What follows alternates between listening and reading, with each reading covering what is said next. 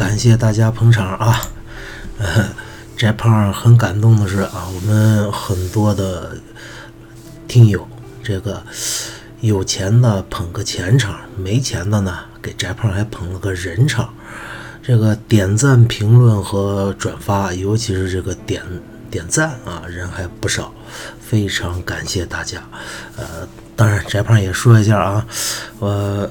最好最好您能给转发一下，因为咱这样的东西啊，这个如果知道的人越多的话，那么对各位的帮助其实是越大的。你千万别以为说是这东西别人听了你就拿不了分了，不不不，不是这个意思，而是让更多的人能听到到底该怎么解题，这是功德无量的事情。好，闲言少叙，书归正传。那么，零九年的北京卷呢，他出的这个诗啊很有意思，叫《西江月·黄陵庙》，又题“祖峰三峰下”。西江月词牌名，这个不用说。黄陵庙，黄陵庙就一地方呗。这一听啊，后边括号又题，又还有一个题目叫“祖峰”，被风阻挡在了三峰。这个地儿下边三个高峰下边，就这个意思。作者呢叫张孝祥，是这个书下注解呀，里边有叫做南宋初词词人。这个南宋初，不知道各位读到这儿你有什么感觉吗？哎，对了，南宋在和谁对峙呢？在和金对峙。然后呢？但是这条信息不是特别关键的，特别关键的是后半条。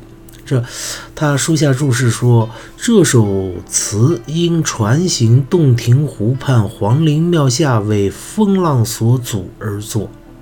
这简单的就是交代了一个背景。黄陵庙这首诗为什么又提祖峰三峰下？这个意思。那他就遇到了这个问题了，啊，被风浪所阻了。然后呢？作者与友人信中提到，某离长沙，且十日尚在黄陵庙下。就我呀，已经离开长沙十天了，但是我依然在黄陵庙下这个地方，在黄陵庙呃这个地方下边。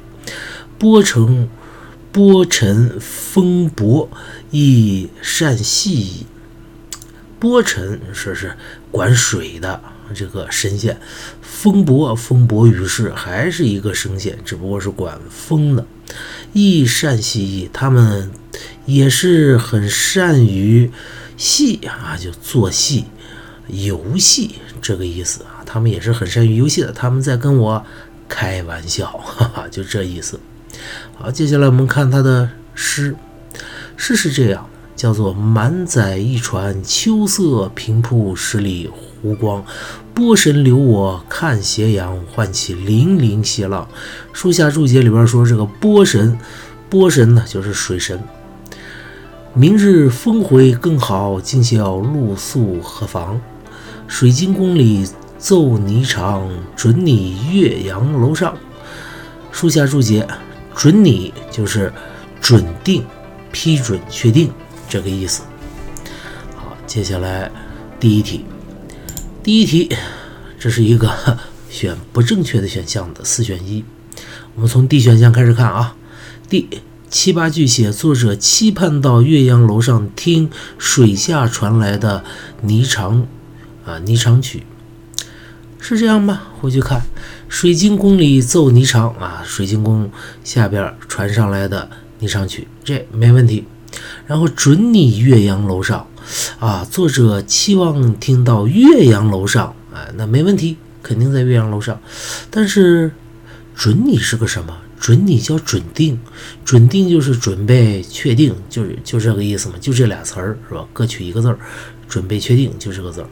那么七八句写作者期盼到岳阳楼上听水下传来的霓裳曲，期盼，意思是这个。下边奏霓裳是作者想要的一个结果吗？那这个水晶宫里奏霓裳是什么意思呢？哦，原来我们稍加分析，我们发现水晶宫里奏奏霓裳啊，是指的这个大风大浪，风浪交加，然后那个动静呢，就像是水晶宫里边的什么虾兵蟹将是吧？呃，贝壳、龙这些玩意儿在演奏乐曲。那么作者是要干啥的呢？对了，作者是注解一里。因船行洞庭湖畔皇陵庙下为风浪所阻而而作，那意思就是说，作者是想让它刮风还下雨吗？不是，作者并不想要，作者只不过说水晶宫里奏你场，奏你场，准你岳阳楼上。水晶宫里有这有这种折腾呀，啊，我批准了啊，我确定了啊，我去岳阳楼上听你们去。这是一种什么呢？这是一种。乐观精神，但是刮风起浪，这并不是作者所盼望的呀。他是要走的呀，他是被风浪所阻，挡在那儿，挡在长沙那个地儿，是吧？这个离开了长沙，在那儿挡了十天呐，在皇陵庙下十天。你说这个，所以这根本不是什么期盼。这是作者面对困难形势的一种乐观的想法而已，并不是他主观上想要的结果。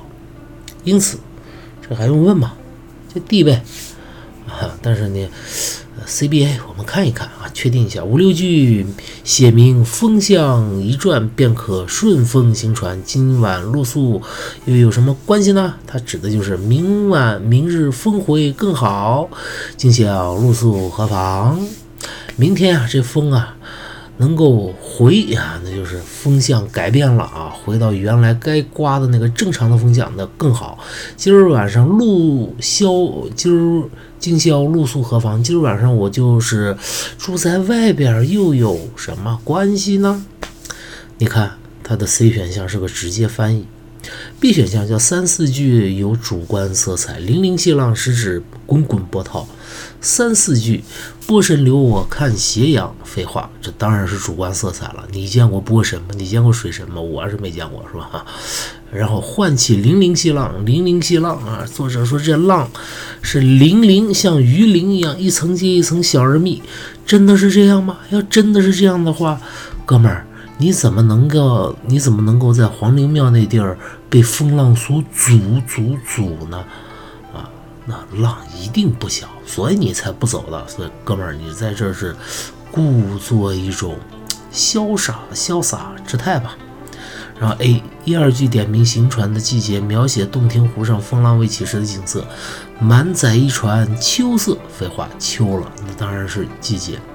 描写洞庭湖上风浪未起时的景色，景色平铺十里湖光啊，那这个。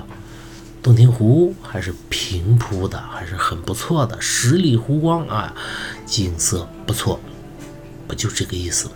那即平铺，那肯定就是风浪未起之时嘛。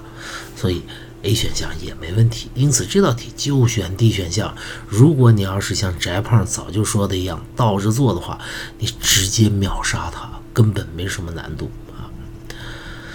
好了，这是零九年，接下来一零年，一零年这诗叫李白的《古风其三十九》。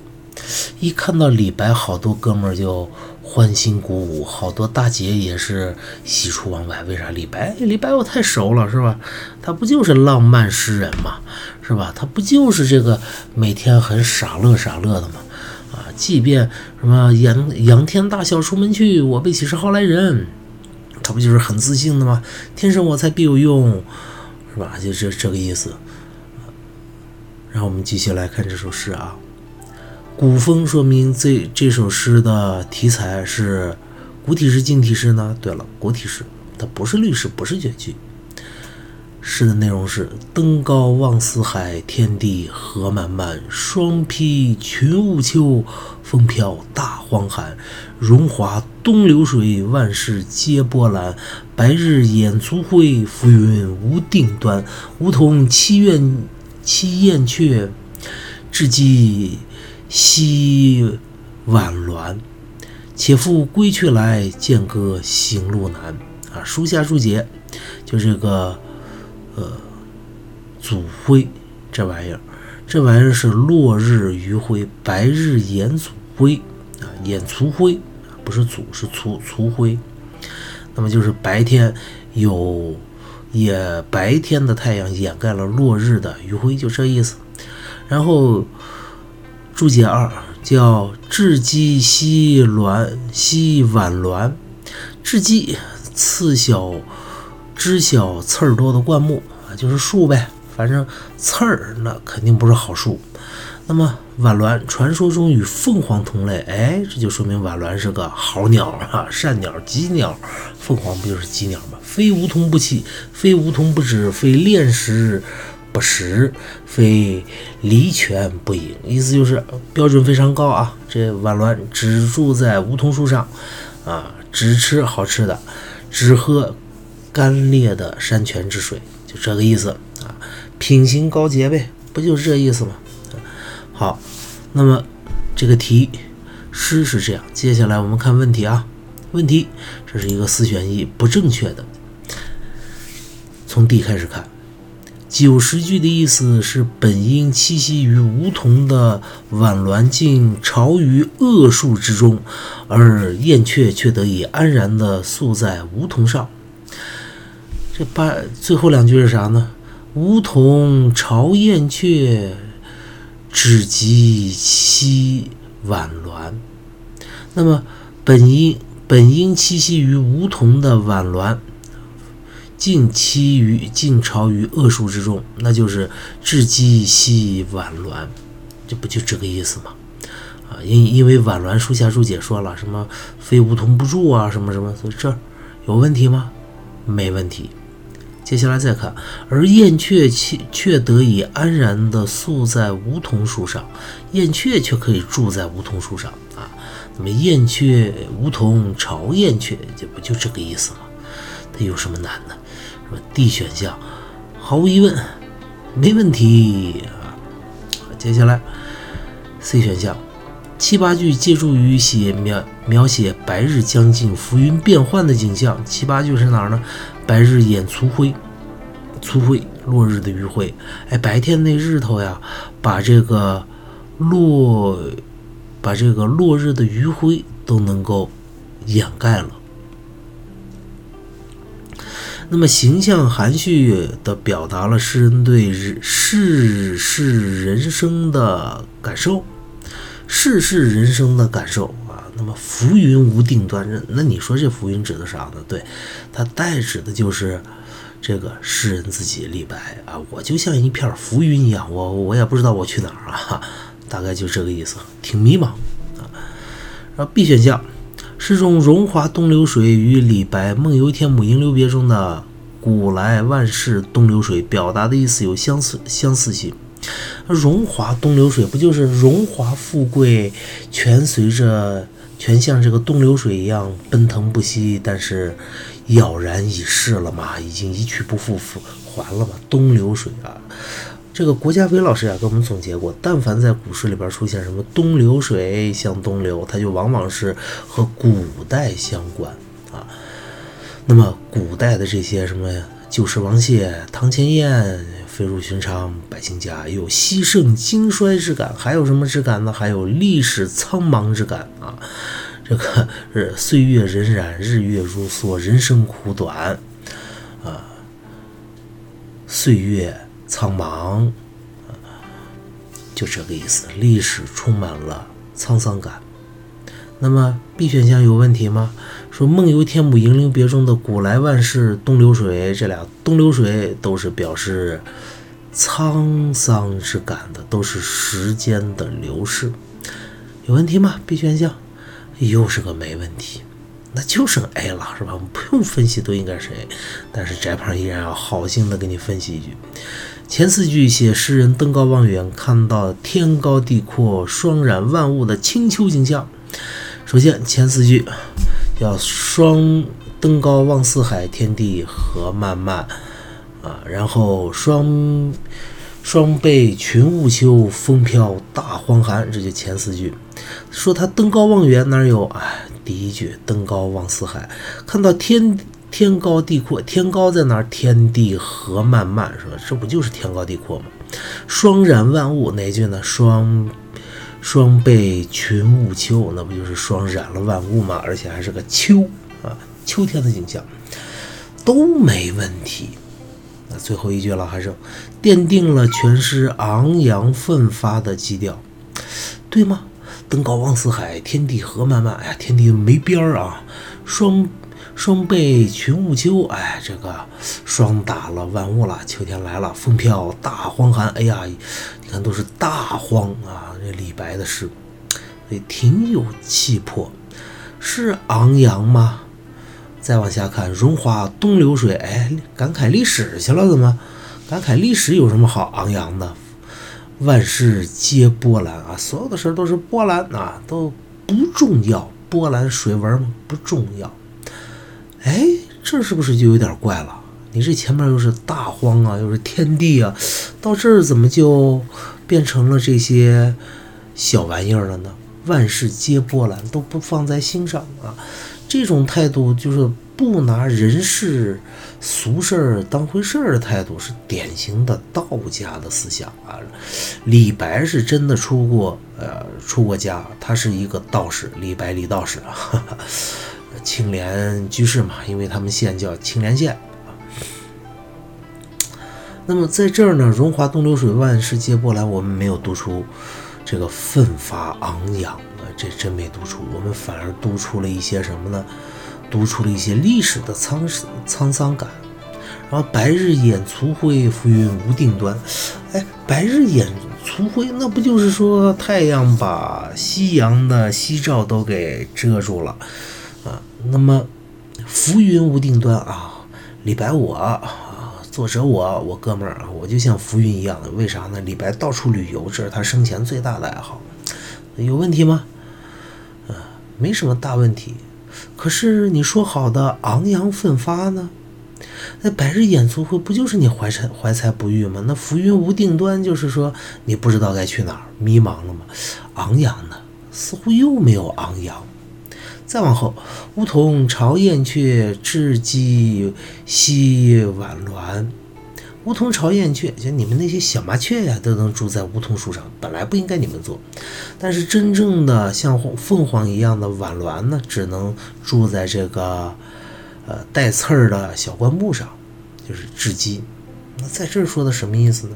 在这儿说的意思就非常简单了。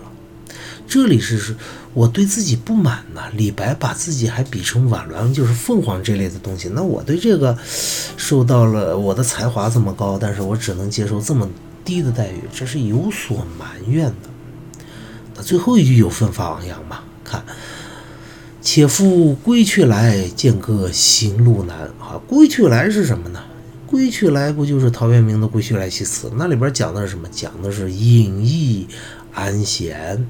归隐，这个意思，他教人干这个的，有昂扬吗？还是没昂扬？那么剑歌行路难，行路难，其实我们学过，这又是一个古体诗，行路难，而且是古体诗里边偏向于这个歌唱类的诗，因为古代歌和诗其实是不分的，很晚之后才开始分的。歌是歌，诗是诗。那么在这剑歌行路难，就是我要带着宝剑，唱着行路难去干嘛呢？归去来，回家去。那你说这有什么可昂扬、什么奋发的吗？那昂扬奋发应该是什么？这男儿何不带吴钩，收取关山五十州？应该是这个建功立业之情，这才是奋发向上的基调。因此，第一题选项特简单，就是 A 啊！这是出题人专门给你手下留情了呀，降低了出题难度。好，今天我们就先聊到这儿啊，再见！别忘了，呃，转发、点赞和评论。